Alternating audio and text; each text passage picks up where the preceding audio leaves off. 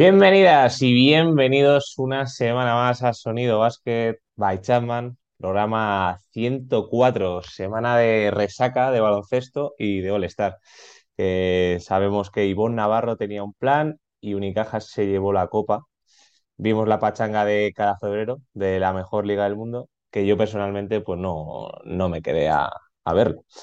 Ha vuelto la Euroliga, ha vuelto los últimos flecos de la liga regular en la NBA.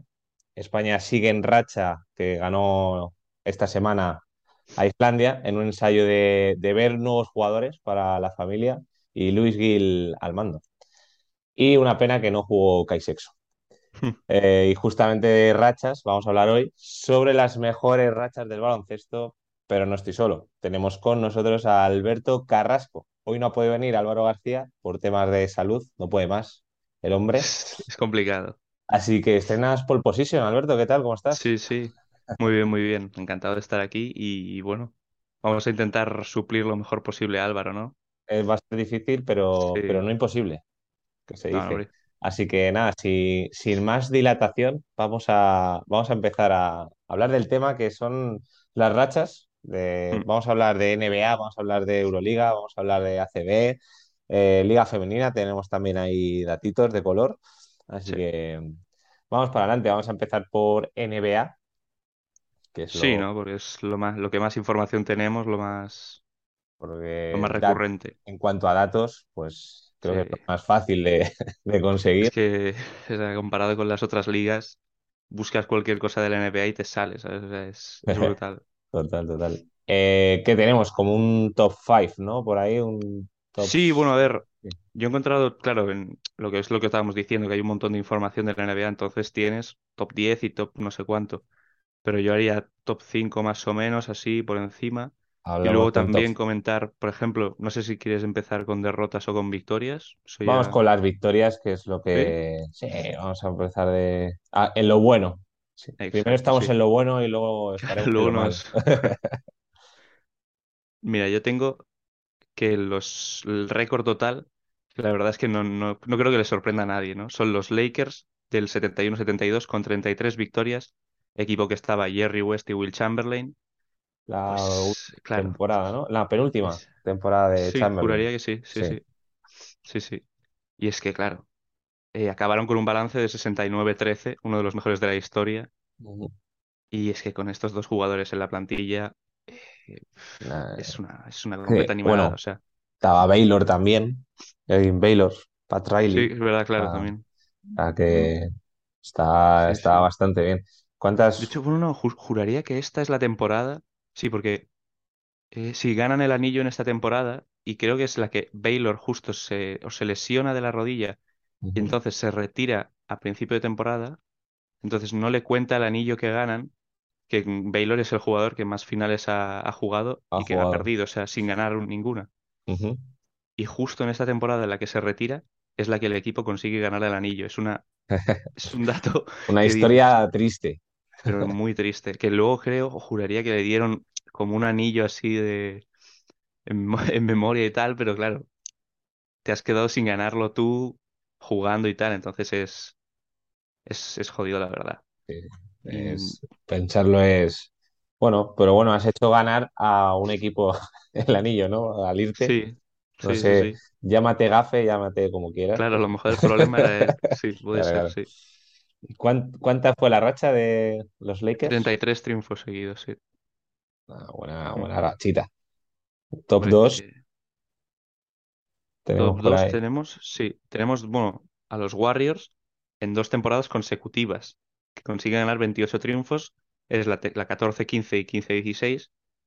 Eh, la 15-16 ya sabemos cuál es, ¿no? O sea, yo creo que es complicado no tener, claro, es complicado no tener una de las mejores rachas de la historia perdiendo solo nueve partidos, o sea, es una animalada. Y es que es el, la época del dominio total de Warriors que yo no sé tú, pero yo en esa época me acuerdo que Era, no, no veías ganar a otro equipo que no fuese Warriors el anillo. O sea, era mucho abuse, sí. Era como, no sé, o sea, de muy nuestra superior. genera sí, de nuestra generación, al fin y al cabo, yo creo que es l- el equipo más superior que he visto. Mm, Sí, cuanto sí. a decir, joder, es que, ¿cómo puedes ganar a estos tíos? Y no, no en cuanto a defensa, porque tampoco eran un equipo defensivo que digas, bueno, pero es que te metían todos los ataques.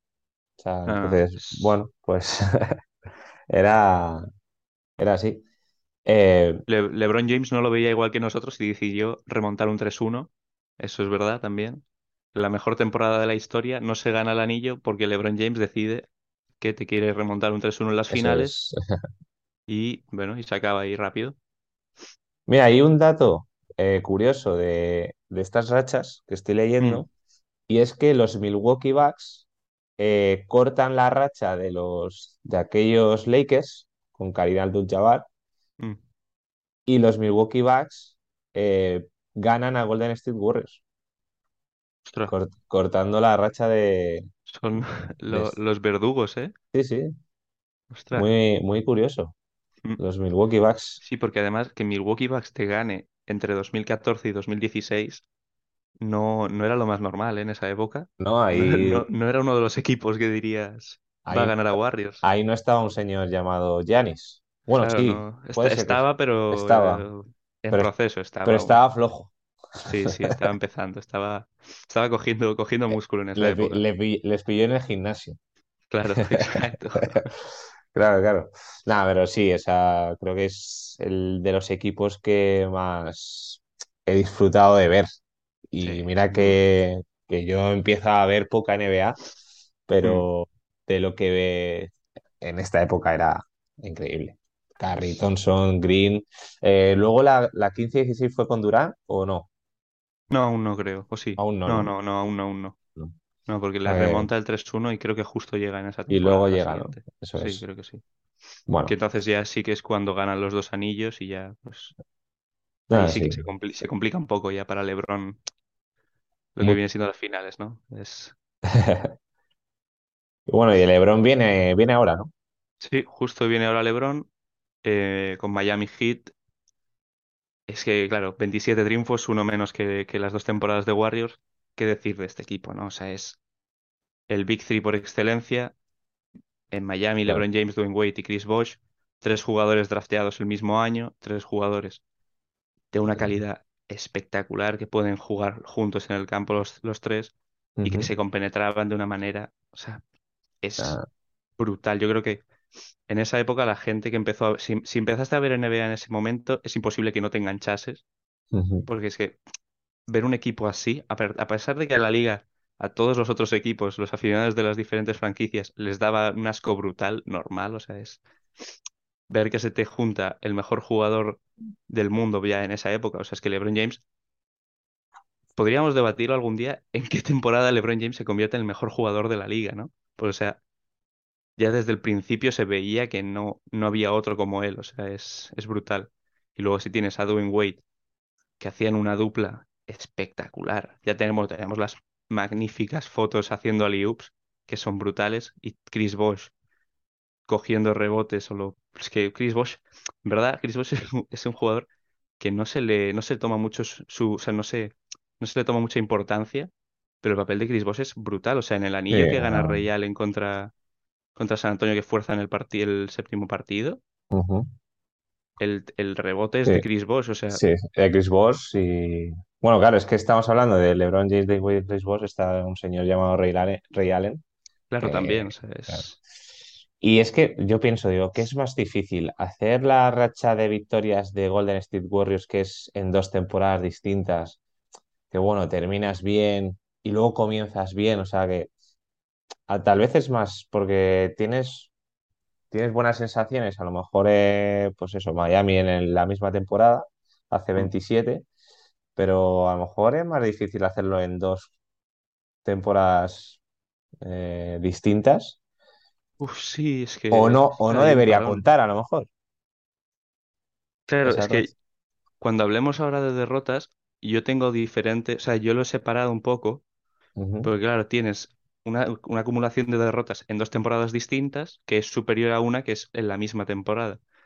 Pero claro, es bastante, no es debatible porque tienes, por un tienes un punto de vista que es En cuanto a victorias, si tú enganchas eh, una racha ganadora, las rachas ganadoras muchas veces son de moral, o sea, no tiene nada que ver con el nivel. O sea, si un equipo se lo cree y lleva, yo qué sé, 25 triunfos, va a seguir ganando. O sea, es del de manual, o sea.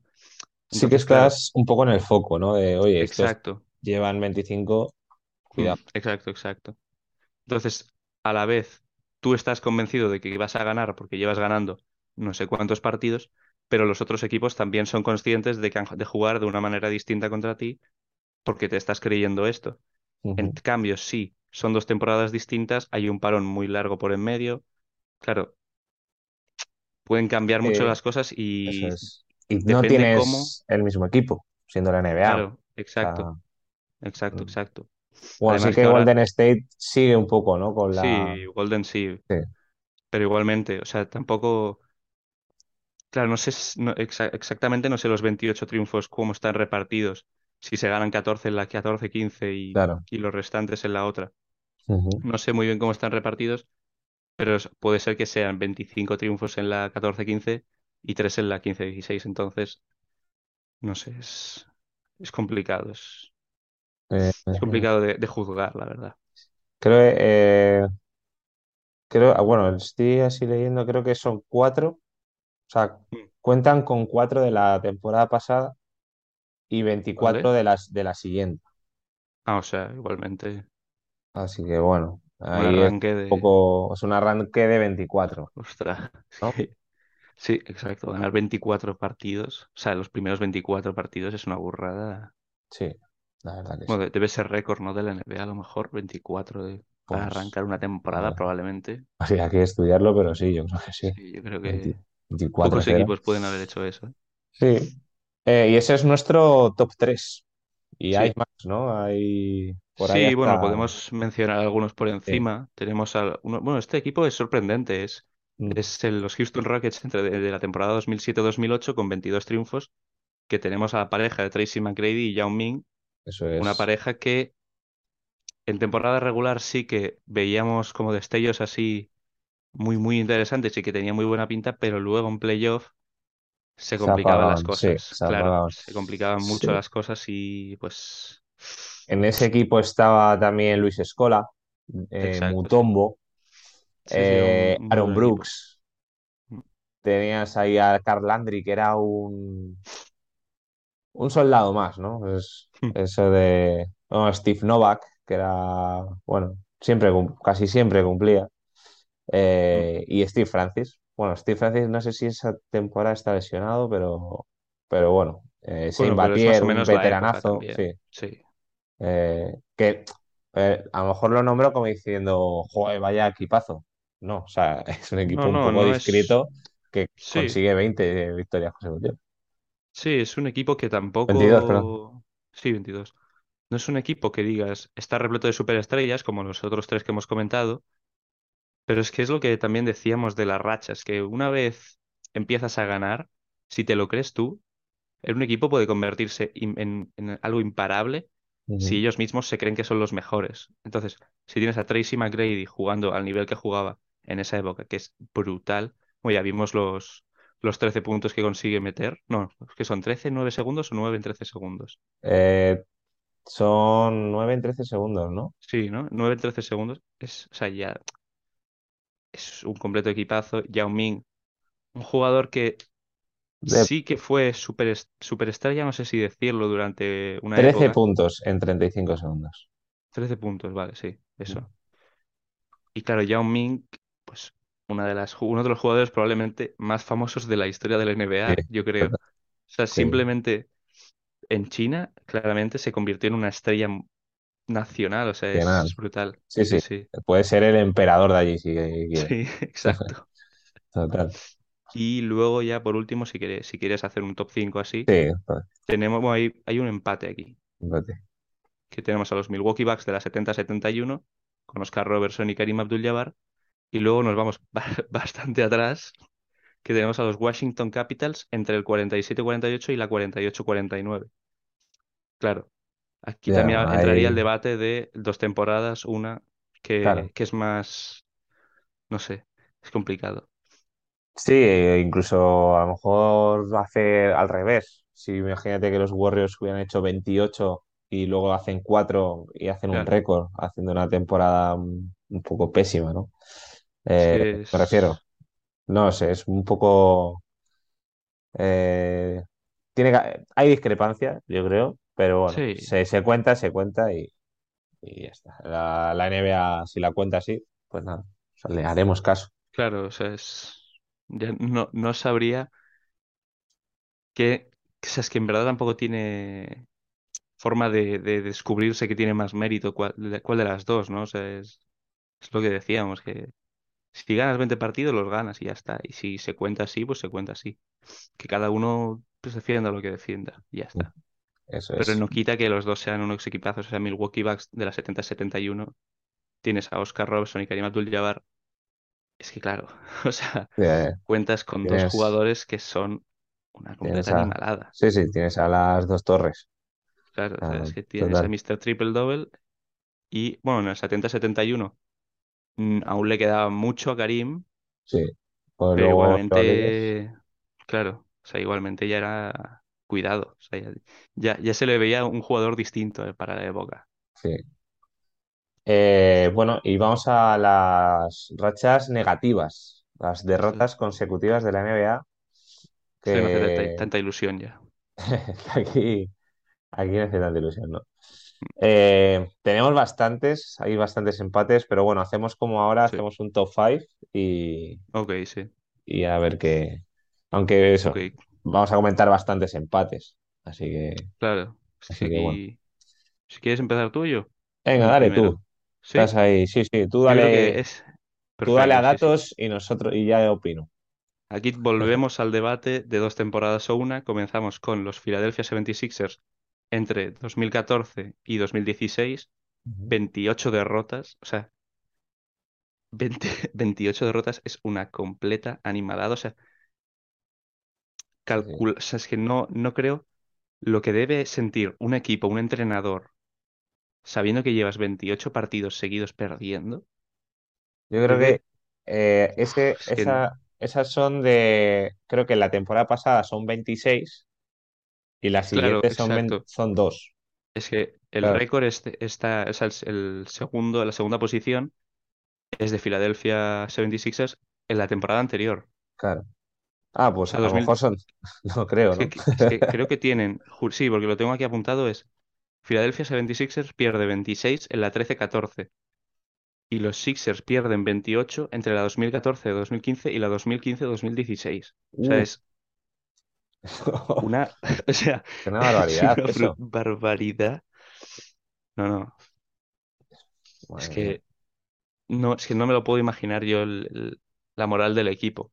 Es que O los sea, Sixers han tenido sí, una era, era una época mala. malísima, No, no, era malísima, una, malísima. una época que no. Hasta que vino de Proces, Claro, no, no han tampoco es que haya. ta- Tampoco es que haya funcionado. de- No, no ha acabado mucho, de funcionar del todo, ¿eh? Pero, Sí, a ver, pero es que, claro, en, en Vita hace lo que puede, pero poco más. mm, si quieres te leo algún jugador que hay en la plantilla en esa época, pero es que no. O sea, Bueno, ahí está el tenemos. Chacho, ¿no? Ahí coincide el Chacho en esos Sixers de alguna eh, temporada.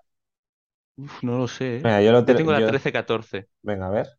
Tengo la 13-14 que tenemos, por ejemplo, a Michael Carter Williams, Brandon Davis. Darius Morris, Byron Mullens, Daniel Orton, Henry Sims, Ivan Ujú. Turner, Jarvis Bernardo y Thaddeus Young y Lorenzo Brown. Ojo, Lorenzo Brown también bueno, estaba Lolo, aquí, estaba Sí, sí. Lolo. Entonces, claro, el equipo tampoco creo que se le pudiese exigir mucho. No, no, Eh, era No, un equipo muy de transición. El sea, eh, va al- a los Sixers la temporada siguiente, la mejor, mejor. 2016-2017. Vale, Así mejor, que, mejor. No, no tuvo que vivir esto. Luego también la temporada siguiente, por ejemplo, sí que tienen a un jugador más importante como Robert Covington o Jeremy Grant, muy jovencito claramente Ah, pero ya empezaba, se empezaban a ver algunos puntitos de la transición va por buen camino. O sea, a pesar de perder 28 y 26 partidos, no, no estamos tan mal. O sea, tiene, hay futuro, ni que sea un poco. Sí. Luego, ¿qué Eh, más tenemos? ¿qué Bueno, tenemos? empatado a 26 en la 13-14 con los Sixers están los Cavaliers de 2010-2011. Ahí también era un descampado, ¿eh?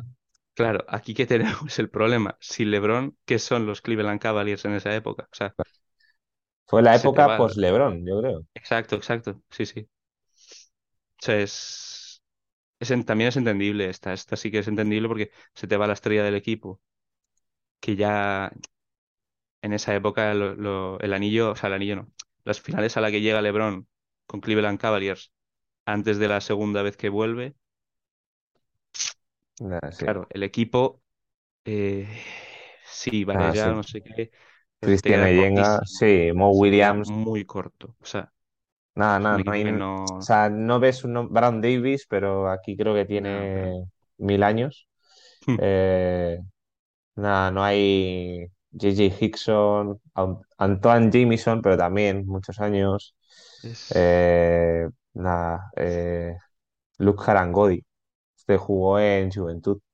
mm, Eh, nada, Ramon Sessions, que creo que fue un, un pick, pero vamos, que nada, había, no había nada. Creo que es de los que no había nada, o sea, de nada, de nada, porque estamos hablando de los Sixers, que bueno, tienes ahí algo, entre comillas algo, pero joder. Ni que sea. Sí, ¿no? Un poquito de. O sea, es que tampoco, pero sí, como que algún jugador que dices, ojo, ahora ya, viéndolo con perspectiva de a- actualmente, sí que puedes decir, bueno, este aún, este aún hecho algo, pero en Cleveland, o sea, no Anthony había nadie, Parker, nadie. que tuvo ahí un buen, Mm, un buen año en Maccabi, mm. pero vamos, poco más, poco más, poco más. Pero es que también es verdad que los equipos top en estas rachas de derrotas son, o sea, son plantillas que no tienen a nadie, o sea, no tienen ninguna estrella, no tienen jugadores determinantes, entonces por eso, con que esté un poco acertado el rival ya, pues Creo que ha, cambiado un poco eso, porque, mm, a ver, Cleveland el año pasado no tenía, o sea, tenía Garland, tenía, tenía algo, pero, pero oye, Bueno, eh, ahora podría, podríamos tomar el ejemplo de San Antonio, que bueno, llevan 15 Antonio, claro. derrotas seguidas y contando, o sea que tal vez veamos a San Antonio aquí dentro, dentro de poco. lo- lo mismo está aquí, ¿no? Claro, dentro de, dentro de un, un mesecito a lo mejor lo tenemos aquí. De hecho, también los Houston Rockets de la, la temporada pasada, juraría que hubo hace dos, no, ya, solo hace una. Perdieron 20 partidos seguidos, que juraría que entran empatados en el top 10 Sí, histórico. O sea, que tenemos la imagen esa de Stephen Silas llorando después de la derrota 20. ujú. Claro, es, 2021, sí. Que es, es duro, o sea, para un equipo. Y más para un entrenador, porque un entrenador siempre se echa la culpa de una derrota Claro, Imagínate. si llevas Sí, 20 no, consecutivas es, es durísimo. O sea, cuando no ves que no arrancas, eh, claro, es frustrante, frustrante, sí. frustrante. Eh, Mm, y creo que cerramos top 5 con un número, ¿no? Yo tengo, Oh. bueno, te- hay otra más de Cleveland, tengo yo. ¿Ah, sí? Sí, tengo una 24 derrotas, tiene Ah, Cleveland aquí. 24. Sí, en la Otra de temporada, bueno, Cleveland. O sea, entre... que Filadelfia y Cleveland Sí, son son, son propensos protagonistas, ¿no? a... Sí, Cleveland y Filadelfia son los equipos punteros en este top. Ujú.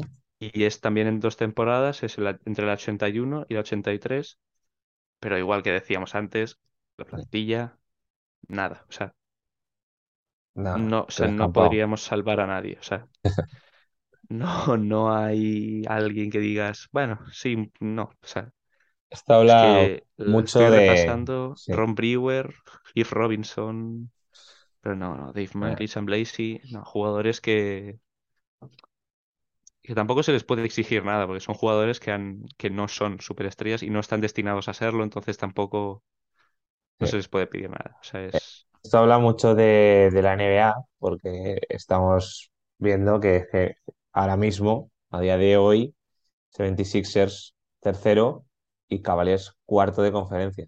claro, Ah, por eso decíamos lo de se veía un poquito de mejora para el futuro, o sea, se veía un futuro próximo. mm. Y claramente, bueno, en verdad lo de Cleveland, a lo de lo de Filadelfia sí que se podía predecir un poco, pero lo de Cleveland Lo es Cleveland, una sorpresa total desde hace dos temporadas, o sea, es brutal. Sí, sí, no, no una creo que nadie montado se lo esperase. muy bien en la estructura, Sí, sin sí. penas estrellas, ahora sí con Donovan Mitchell y Evan Mobley, pero, pero sí, la verdad que luego, si quieres, han hecho bien las cosas. las, sí, sin duda. Si quieres comentar tú los tres que tenemos aquí empatados a 23 derrotas. Eh, tenemos empatados a eh, Charlotte Bobcats, aquellos Bobcats que, que también daban. Creo que ahí estaba. Gerald Wallace, eh, Kemba Walker. ¿no? Sí, Kemba Walker. Eh, los Denver, esto, los Bobcats de la 2011-2012. Hmm, Tenemos empatado también a Denver Nuggets de la 97-98 y los Vancouver Grizzlies de la 95-96, sí. que es cuando entran a la Justo es liga. la temporada que entran, exacto, sí, sí, Entran a la liga y, el otro día en el, en el juego que nos hiciste Álvaro y a mí, me acuerdo que sí, nos preguntaste esto, en sí, qué sí. temporada entraban los Grizzlies, y cuando, cuando dijiste la 95 digo, no puede ser, porque esto ya lo, o sea, ya lo habíamos leído, lo de las rachas, y digo, no puede ser que la primera temporada que entres a la liga, entras directamente empatado en el top 5, ¿sabes? O sea, es brutal. Bueno, y es que hubiera sido en esa época una de las peores rachas casi, Sí, sí, porque si hablamos que es a partir de los 2000 es cuando Bobcats, Filadelfia, Cleveland, tal, mm, eh, 15-67, o te sea, comes la primera, vamos, de hecho creo que eres el, sí, la o peor sea, racha sería de el, la el, historia. el segundo por detr- detrás de Cleveland Sí, con 24. O sea, o pues si es el sea, 81, se- o sea, 81, 82, 82, 83, buen comienzo de 24. Sí, los sí. Grizzlies. No, no tenía, eso sí que no tenían mucho futuro. Sí, sí. Y nada, ya, bueno, los Dallas del 92-93 con 20, los Houston de la 21, 2021, que lo hemos, hemos comentado, Clippers, Clippers, Memphis, Orlando, San Diego, Clippers también. Clippers eh, también se... Sí, les gusta también, ¿no? Pero no, les gusta tuvo, abusar tanto, ¿no? Parece. ta- también tuvo su época, ¿eh? Los, Sí, los Ángeles no, Clippers, con em, 19 y, y 20. sí, sí, Bueno, es complicado. Dejamos la NBA, como decimos siempre, pasamos el charco, saltamos el charco y nos vamos a, a Europa, que aquí, Espera, pues hacemos llamada otra vez, perdón, ¿eh? Que quedan dos minutos por aquí. Ah, vale. Es verdad Acabo que de verlo, digo, es estábamos hablando de, de es NBA, verdad digo, un que momentito, Zoom, que Zoom no nos permite grabar el claro, programa no completo, así que pasamos el charco y ahora volvemos. Sí, Pues lo dicho, vamos a, a hablar de, de Europa, del viejo continente. Y, y a ver qué tenemos aquí. Es lo que hemos dicho, que en la NBA hay bastante facilidad a la hora de los, de los datos. Aquí hemos tenido que indagar. Si se nos escapa algo, pues disculpas. Y, y poco sí, más. Somos, tampoco podemos tampoco tenemos... intentarlo, lo hemos intentado, o sea, Eso es. más Que por información no hemos encontrado. Eso es. Eh, pues bueno, vamos a hablar de Europa, de, de- como antes, ¿no? En la NBA, vamos a hablar de las mejores rachas y luego eh, de las peores rachas. Sí, Eh, la mejor racha yo creo que tiene un nombre, sí, que es el Real Madrid, y no sé cuántos consiguieron. Creo que eran... es con 61 victorias en ACB, o sea, esto comentamos en ACB entre las 71 y 74, o sea, es una completa animalada, 61 victorias consecutivas. Eh, Contando bueno, con todo, yo también, creo, ¿no? sí, bueno, no lo sé, ¿eh? ¿sí? Yo creo que sí. Algo, Bueno, he leído ser. por ahí algún comentario que, que sí, que Mira, ponía... s- el dato, 61 victorias, el récord de victorias seguidas en la División de Honor de Baloncesto Ah. Español. O sea, en la O sea que es, es una burrada, porque si cuentas todo, sigue siendo una completa pasada, pero solo en competición nacional es, es, es- Bueno, claro, también hay que decir que es el Real Madrid, entonces tampoco los tendría que sorprender tanto, ¿no? Sí. O sea, más con un equipo con jugadores como Walter Serbiak o Vicente Ramos, claro, jugadores que dices, ostras, no, aquí... his- hi- historia. No, Sí, a sí, ver, Madrid dominaba eh, prácticamente en todos lados en esa época. Pero bueno, sí, fue, ese precursor de, de equipo basado en equipo con, con bastante temple de, de ser un equipo ganador, un club. sí. Al fin y al cabo es un club ganador. Claro, al fin y al Eh, cabo sí. Bueno, te lo un... Yo que no, no soy ni del Madrid, parece que soy del Madrid, pero que no soy ni, ni del Sí, Madrid. bueno, yo Pero sí tampoco, pero es que que sí, es se- la realidad, o es sea, la realidad. Hay que, sí, hay sí, que hay que basarse en ser la realidad honestos en y hay eso. que ser honesto, eso es. Eh, pero luego tenía en Euroliga, ¿no? Habíamos Ujú. visto Sí. eh, que es muy poquito, ¿no? Las rachas consecutivas que hay Sí, o sea, en... no, no hemos encontrado ningún ranking de victorias consecutivas. Sí que hay como de algunos equipos que, están Sí. cerca de, de batir su racha. Hace menos de un mes veíamos que el Valencia Basket estaba a punto de, de batir su racha en Euroliga, pero son cinco partidos seguidos ganados, o sea que tampoco es, claro, no es como en la NBA que teníamos 33 partidos consecutivos ni nada. Luego también sí que tenemos, es que yo me parece que nos vamos a cansar de hablar del Real Madrid, Sí, no, es lo que porque claro, tenemos con dos, o sea, en dos ocasiones ha conseguido eh, ganar trece trece partidos consecutivos, en la diecinueve veinte y en la trece catorce Eh, es que, es que, claro, claro. si vam- es que vamos a hablar y vamos a decir lo mismo que hemos dicho con, con, con la 61 en ACB. Es un gen ganador los que tienen estos chicos, o sea, Sí, son, es, son otro, se juegan otro deporte, parece. O sea, es una brutalidad. Si tienes a jugadores, pues, yo que sé, por ejemplo, en la 2013-2014 tienes a Rudy Fernández, bueno, también lo tienes en la 19-20, pero que sea el Chacho, es que es, o sea, es un equipo que es tan superior al resto, o sea, ese, no, ese, ese Real Madrid molaba mucho verlo. sí, Mucho, mucho. ya ves, ya ves. Sí, sí. Y me molaba mucho verlo si eras del Real Madrid o si no jugaba contra tu equipo. Claro, pues si jugaba contra tu equipo era como, bueno, nada, Claro. ¿qué se le va a hacer, no? Ha de pasar alguna vez esta temporada, pues que pase ya, que pase rápido.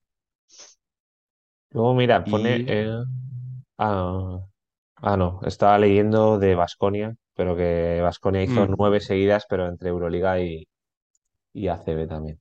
es que el problema de esto es que, claro, tenemos, bueno, ten- sí que tenemos la- las 10 rachas de derrotas en Euroliga. Lo que no entiendo es qué cuesta hacer un ranking de, como en la NBA, claramente es una liga que tienen probablemente, no sé cuánto, cuánta, cuántos espectadores tiene la NBA, pero tendrá muchísimos más que, que Euroliga o ACB probablemente, o sea que es entendible. Pero sí que molaría que hubiese un poquito de más, un poquito de Sí, información, ni que sea. O sea, que no tuvieses dato, que, dato loco de estos, ¿no? De, de sí, la que no tuvieses sí. que entrar en los recovecos de, de internet, ¿no? Para encontrarlo, o sea, es... Pero bueno, yo creo que el Madrid está en el top 3, o sea, porque el Sí, Madrid tiene 13 consecutivas, creo que luego hace una de sí. 7, eh, estoy ahí por ahí leyendo, o 9 en otra temporada. A ver, teniendo en cuenta que la Euroliga ahora es más difícil hacer rachas, porque en la sí, Euroliga hay mucho equipo ahora y juegas contra todos. Eh, pero yo creo que tiene que estar ahí, el Madrid en, sí, el top 3 seguro, de, seguro. de diferente año, yo Sí. creo. Como mucho, a lo mejor, pf, Maccabi en algún año así Es que el ¿no? pro- es que ACB es una liga, es que no, no, es que sí, o sea, probablemente es más competitiva que la NBA. O sea, es muy complicado encontrarte con un equipo al que vayas a ganar con soltura, a no ser que este equipo atraviese una mala racha, como luego hablaremos de ellas. Pero son tantos, tantos equipos de tan buen nivel que cualquiera te puede sorprender. O sea, ya vimos al principio de temporada al Real Madrid en Euroliga que le costó comenzar, porque es que cualquier equipo, creo que perdió contra el Olimpia Milano, no Sí, sé, y, es el, y, en, y el Olimpia de Milano ahora mismo no está en su mejor momento. exacto, o sea, pero son partidos tan, tan duros, o sea, no sé, a mí me parece que es una liga que está muy superior en cuanto, no en cuanto a nivel, sino cuanto a competitividad que en la NBA, porque sí que, por ejemplo, vemos en la NBA que, claro, eh, 73-9 como los Warriors de, de la 15-16, Ujú. no ves a un equipo ahora en la, en la ACB que te haga, no sé, 30 victorias en una temporada. O sea, no... mm, difícil. pa- Ahora el baloncesto ahora está a un nivel tan alto que me parece sí, imposible. O sea, Yo es lo que veo, que cada vez es más difícil ver a alguien muy superior. O sea, se está viendo, se ve, bueno, pero con equipos a lo mejor de descenso contra los de Euroliga. Pero me refiero en el top, entre el top alto y top intermedio, eh, puede haber, bueno, ya se ha visto la Copa, ¿no? Unicaja gana la Copa, pero Sí, Es que, más las fuerzas, por así decirlo. mm, que en verdad es bonito porque yo creo que lo interesante del deporte es que haya competitividad, que no se, que te puedas tener a lo mejor un favorito, pero que no se sepa con tanta certeza cuál va a ser el ganador. Porque si ponemos, yo qué sé, eh, es que no quiero faltarle el respeto a ningún equipo, ¿sabes? Pero si pones a un Real Madrid contra, yo qué sé, Venga, pues la sí, claro, claro, claro, hemos escogido, sí, contra el Fuenlabrada, por ejemplo, pues sí que no, no tiene tanta pinta de que pueda haber una sorpresa.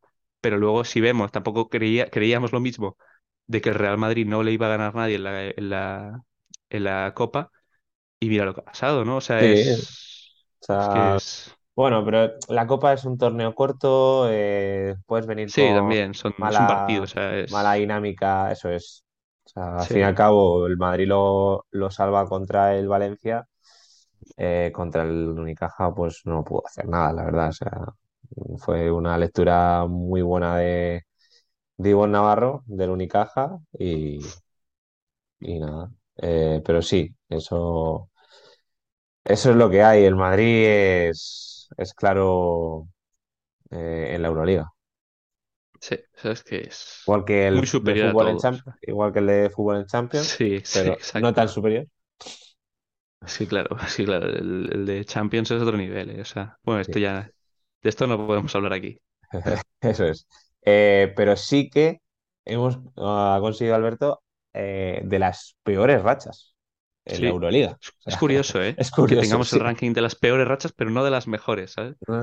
Tenemos, bueno, claro, son equipos, bueno, tenemos una muy reciente, la segunda, pero la primera tenemos 23 partidos consecutivos de los London Towers, un equipo que, salía de hoy, Mm, no, Bueno, eh, no, creo que es cuando empieza la Euroliga, ¿no? Y es de los... claro, es de las primeras temporadas, entonces Bueno, Claro, son sí. nueve partidos de la, mira, tengo el dato aquí, son nueve partidos en la 2000-2001 y 14 en la 2001-2002.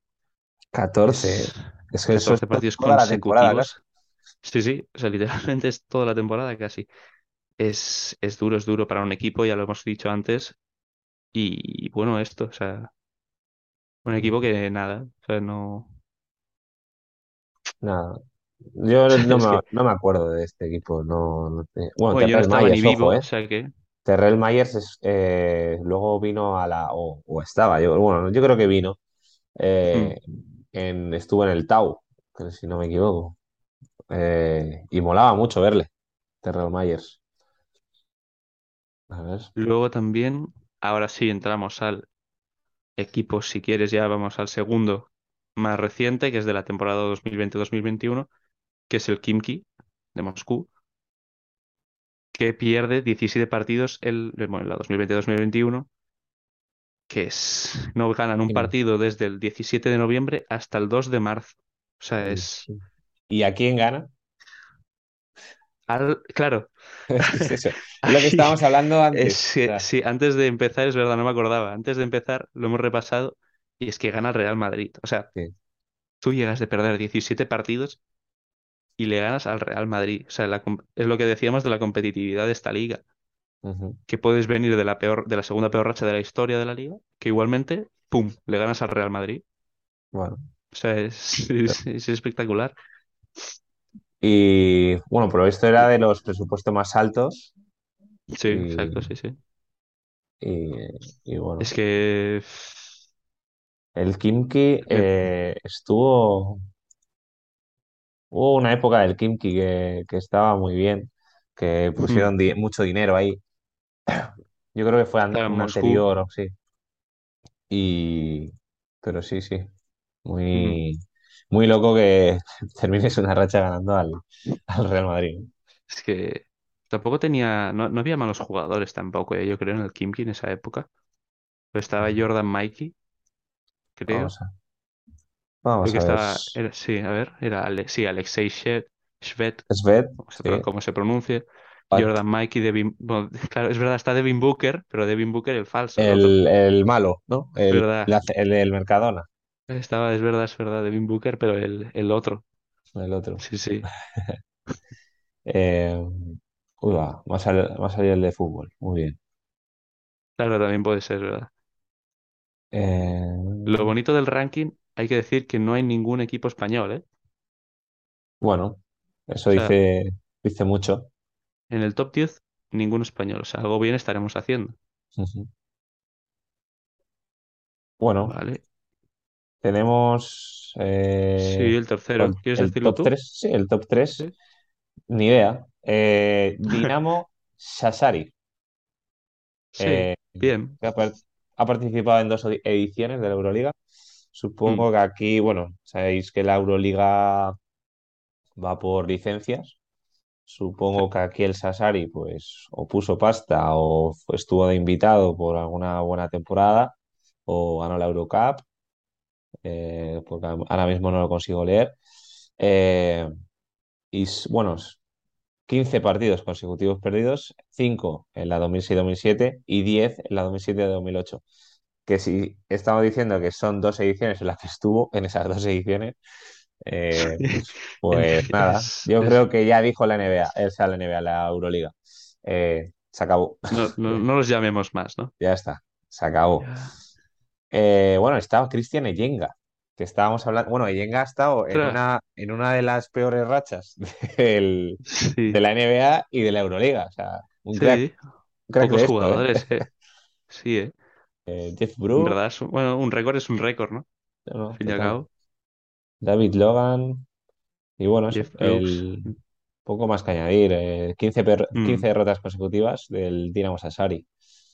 Es que el problema de estos equipos, igual que en la NBA, es que claro, tú los nombras, dices cuántas derrotas han tenido, no sé qué, en qué temporada, pero claro, ¿de qué, de quién hablas de la plantilla? Porque la gracia de esto es que en la plantilla no hay nadie. O sea, son todos jugadores que dices, pues muy bien, ¿no? O sea, igual que en la NBA, en los Sixers o los, Cla- en los Cavaliers, no había nadie a comentar, o en dices, pues no. O sea, cuando estábamos hablando de, de rachas de victorias, claro, es muy fácil, porque tienes en el Madrid a Rudy Fernández, al Chacho, no sé qué, puedes hablar, pero aquí hay jugadores que nadie. O sea, es imposible conocerse a la mitad de jugadores, porque no. No, no, no. O sea, no, no, no, no tengo ni idea de la mitad. O sea, es, brutal.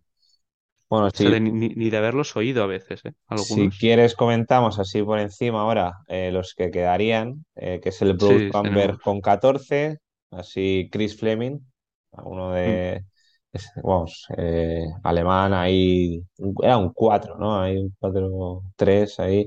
Estaba Akbar también en esa época, la 2012-2013. Eh, luego el Le Mans, lo estaba leyendo y en este equipo, eh, bueno, pierden un Uf, partido en la sí, 2006-2007 y luego 12 en la 2007-2008. Y estaba el señor Nicolás Batum, estaba Antoine Diot, sí, sí. Este equipo sí que. y bueno, me sorprende, ¿no? Que 13, Ostras. 13 partidos perdidos. Aunque bueno, pierdes uno la temporada pasada y luego 12 la siguiente, pero bueno, también te comes 12, que. Sí, doce doce que probablemente sea el peor arranque en la historia de, de la. CB. ¿eh? O sea, de la CB de la. Bueno, no, claro, porque los London. Towers perdieron 14 en la dos dos mil uno mil dos O sea, que ese fue el Nada. peor arranque en la historia de la Yo Euroliga. creo que es el peor equipo de la Euroliga. Sí, en general. En general. en, cua- en cuanto a eficiencia, el Dinamo Sassari, dos Bueno, temporadas, también. Dos temporadas. O y sea, creo que ganaron tres partidos. claro, o sea, y eso también está por ahí, está cerca. Sí. Luego está el Asbel, eh, que ha, Mm, re- ha reflotado un poco con Tony Parker ahí a la, sí, la cabeza. a la cabeza. Eh, aquí, bueno, no conozco mucho, la verdad. Ro- Robert Gulias, eh, soy Besok, ni idea. Eh, nueve partidos en la 2003-2004 y luego cuatro en la 2004-2005. El Darussafaka. Este equipo sí es verdad que también puso pasta, puso mucho dinero, que lo llevaba David Blatt, este, el entrenador que estuvo, el primer entrenador, si no me equivoco, europeo en la NBA. Eh, y llegó como vigente campeón de Eurocup y pues 12 partidos perdidos consecutivos en la siguiente. Ah, eh, y creo, que pone, pone que pudo vencer en uno de sus 14 primeros partidos, o sea que luego volvieron a perder. O sea que se comen 12, uf, segui- 12 seguidas, luego ganan y luego vuelven a perder. Así Es que muy duro, muy duro. El mm, Unix Kazan de la 2016-2017, eh, Lanford, Keith Lanford, a que, que creo que luego no me, no me quiero lanzar. No, este no es el de el de el de el Estudiantes, no creo. Ah, No, no, no, no es, no, no. es ni, ni de lejos. Eh, no, pero sí estuvo en la NBA. Y poco más, ¿no? Podemos seguir leyendo. El Asseco Procom, el Galatasaray. Aquí estaba Carlos Arroyo y Pochus. Ostras. Y el Besiktas con 11, Mm, Galatasaray con 11 también. El Asseco Procom, que no tengo ni idea de dónde es, la verdad. Creo que equipo polaco. Bueno, Uf, Polania también ha jugado en la Euroliga. Dato de color. sí. Y, y bueno, ya hemos acabado por Europa, ¿no? Sí, bueno, a ver, tenemos un poquito, tenemos algún datito así Dale, de. Liga Femenina Española, Eso pero es. también, si no tenemos información de la Euroliga, pedir información de la Liga Española de Baloncesto Femenino es algo que no se puede hacer actualmente, o sea, no tenemos casi información, Bastante pero sí que tenemos, claro, o sea, es que, Bueno, hemos- no hemos mencionado las peores rachas en ACB, que bueno, es fue la verdad, Fuenlabrada, bueno, Fuenlabrada está ahí arriba, es verdad. yo creo que es el que ya está en Sí, el sí. top uno. Luego Mm. está Granada, lo siento, pero está, hay que, hay que nombrarlo. Hay que nombrarlo, eh, sí. hay que nombrarlo. Luego también está Estudiantes, eh, está por ahí, tam- eh, bueno, y poco más. Creo que Unicaja también tuvo una época mala, Mm. pero poco más, con 11 10 9 8 de- eh, derrotas consecutivas. Pero bueno, luego al fin y al cabo lo que hemos dicho, eh, la temporada regular ganas ahí uno de vez en cuando, cuando te cruzas con, Claro, es que Así que bueno, Bueno, ahí... Fuenla- Fuenlabrada aún, aún, aún puede convertirse en, en historia, historia, ¿eh? Porque si, si, si siguen a este ritmo, O sea, ahora mismo llevan qué, a 11 ver si no les me.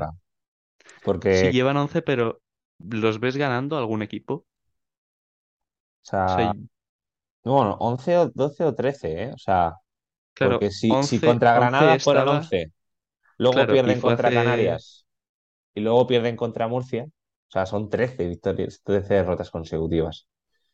Sí, el siguiente partido es es con, duro. bueno, contra Bachi Manresa. Juegan Entonces... contra Bachi Manresa, Ah, contra no, Breogán, perdón, lo contra he leído al Juventud, revés. Es al- o sea, llevan 12. O sea, pierden 12. contra Zaragoza al siguiente y luego hay Copa. O sea, que llevan 12. Ok, ok. Bueno. Luego también sí, no sé, es que Lo de las victorias es que es tan, tan relativo porque luego hemos visto que, que, que- ¿qué equipo era? El Kimki le Ujú. ganaba al Real Madrid en Claro. su, en su, en su decimoctavo partido, ¿no? Entonces, o sea, el decimoctavo partido que podía llegar a perder, pues no le gana al Real Madrid, pues, pues muy bien, ¿no? O sea, es... Y bueno, si quieres hablamos esto de la Liga Femenina. Básicamente tenemos, bueno, esto sí que es, es bastante superior al, al de la Liga Masculina, ¿eh? Ajá. 38 victorias consecutivas del Perfumerías Avenida que tienen el apodo de Invictus ya, o sea, es, es que 38 Invictus. victorias consecutivas. O sea, A ver, ahí, tan, tan, tan brutal. ahí el Perfumerías era muy, muy superior. Mm. Lo que hablábamos antes, que igual Bueno, he el... de al- decir que sí que se incluye Europa, eh, perdona. Sí que se incluye Sí, Europa aquí. Sí, aquí sí, aquí sí. O sea pero que, creo que hizo un igualmente, veinticuatro cero o algo así sí, en, en liga mm, regular. O sea, creo que tenían sí, un equipazo en, ese- en esa época.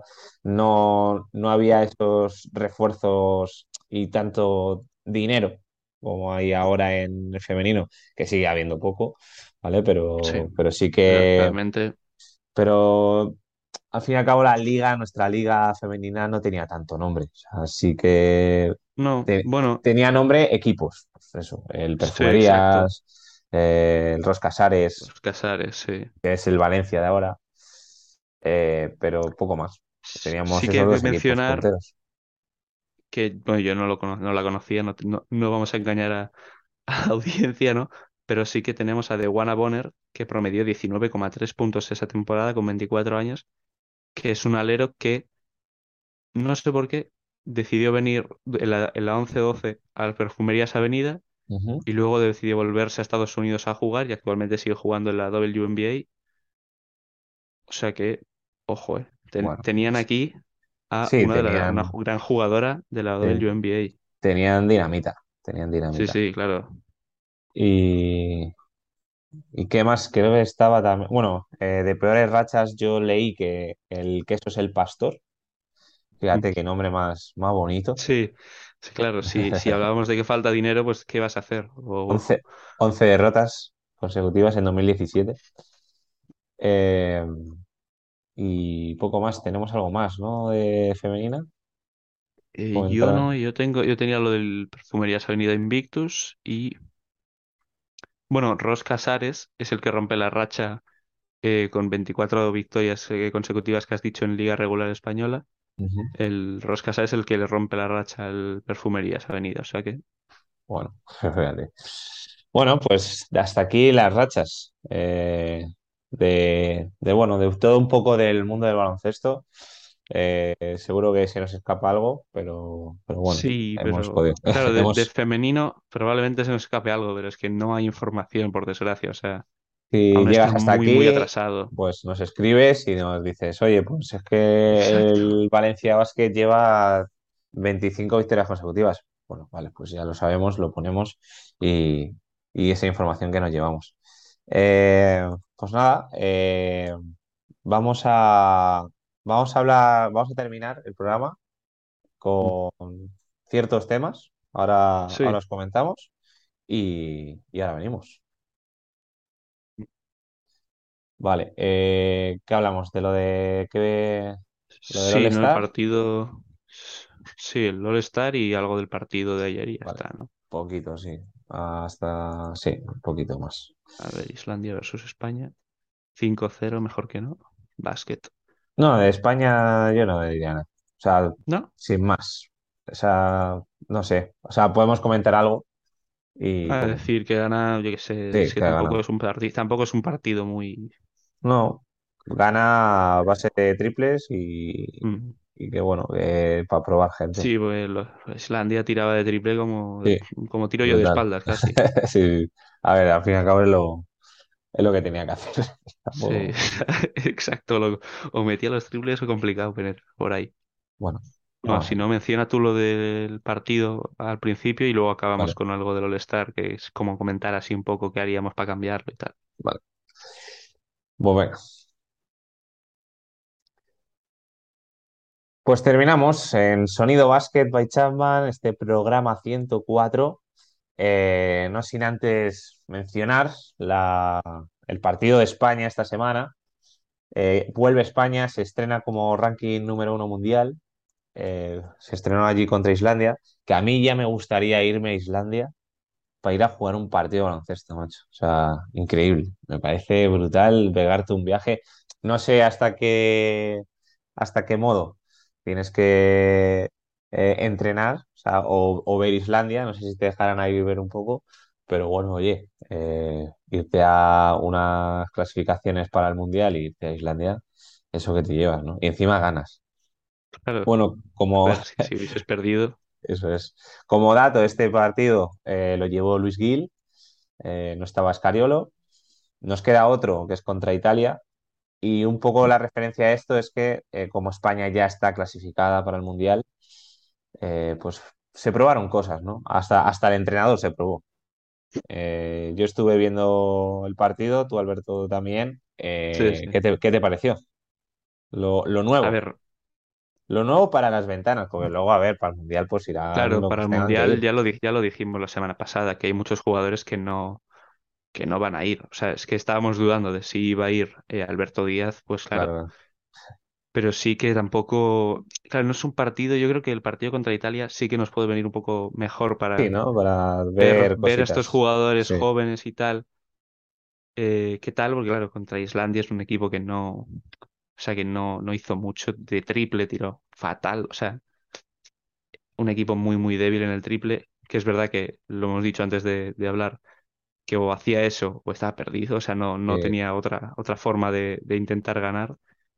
Y no sé, no sé, o sea, a mí me pareció un partido que tampoco intrascendente, básicamente, o sea, que no, Sí, probaron cosas, no, eh, se estrenó sí, Sorolla, se, se estrenó Núñez como base titular, me gustó mucho, me, mm, me- me está gustando mucho cómo Núñez mm, es muy escariolo a nivel de, o muy Ricky, por así decirlo, Eh, no sin llegar a Ricky, por favor, o sea, no quiero comparar no, con Ricky porque creo que, ojalá, ¿no? Pero es difícil llegar a, a Ricky Rubio ahora mismo. aún queda, aún queda, aún le queda Eh, tiempo. le queda tiempo. Yo soy muy, muy pesimista en Núñez de que, a ver, yo creo que va a ser un top, pero para Europa, no para NBA. A lo Puede ser, mejor sí. puede ser un jugador que esté un añito, dos, tres, cuatro, como mucho en NBA. Ojalá me calle, pero, pero Sí, le veo cositas que me gustan mucho, mucho, mucho, mucho. sí, sí. Eh, y le dejan tirar, el otro día el primer triple que le dejan tirar lo mete, entonces ese base de confianza ese chico. Pero bueno, yo Mm, lo demás lo vi bastante bien, o sea, Mikel salvó ahí con, con galones, eh, no estaban Darío Brizuela ni Jaime Fernández. Eh, bueno, son, la verdad, son chavales que van ahí, juegan por España, para España y, y lo mm, hacen, lo hacen bien. Y luego no vas al Mundial ni al Europeo, pero oye, te has ido con España a jugar a un- una clasificación, que al fin y al cabo cuenta como claro, internacionalidad. Y, y para mí las ventanas de las selecciones que salen reforzadas es España. Yo creo que la que más, sí, sí, sí. la que más. Mm. Yo Así también he de que decir que dudo que muchos de los jugadores, yo que sé, Pep Busquets también me gustó mucho, también. que ellos ya están, ya tienen claro de que no, probablemente no vayan al Mundial, pero igualmente es lo que has dicho, de tener la oportunidad de ni que sea ir a esta ventana y yo que sé decir, he clasificado a España a un Mundial, aunque no vayas luego, pero lo has Claro, hecho, o sea, has, ju- has representado a tu país y has ganado, o sea, no puedes pedir más y, y todos son muy jóvenes, o sea, tienen muchísimos años por delante y si siguen al nivel que demostraron ayer, llegarán en algún momento, o sea, sí, alguno, alguno llegará algunos seguro. llegará Bueno, sí. seguro, o sea, Y de lo que viene también, viene Nadaimara, viene Caicedo, mm, viene San Superi, el de, el de Unicaja, el chico este, viene Hugo González, o sea que sí, sí. viene, viene gente también, ¿eh? Tiene un Así buen que futuro España, o sea, a mí me no, gusta mucho, la creo verdad. que no nos tenemos que mal acostumbrar a nivel de que, bueno, No, eh, no vamos a ganar o no vamos a ganar medalla en todos los torneos, pero, pero sí de hacer buen, un buen papel en sí, competiciones. sí, sí. Competir, exacto, sí, es lo que dices. Sea, y eso es seguro. Sí. Eh, y por otro lado, queríamos eh, terminar eh, con qué hacer con el All-Star. ¿Qué Sí, vamos a hacer con el All-Star? Sí, si Yo, quieres me... yo si quieres, perdón, ¿eh? yo, ter- yo Sí, termino rápido, sí, Alberto, que tú tienes a lo mejor más Yo conocimiento, tengo... No, yo tengo que decir una cosa. yo eh, lo cambiaría primero de, de horario. para que aquí se pueda ver bien y, y allí jugar de madrugada, porque es que Vale, verdad es, es soporífero eh, quedarte tan tarde a, a ver una pachanga. No, es que sí. la verdad que no.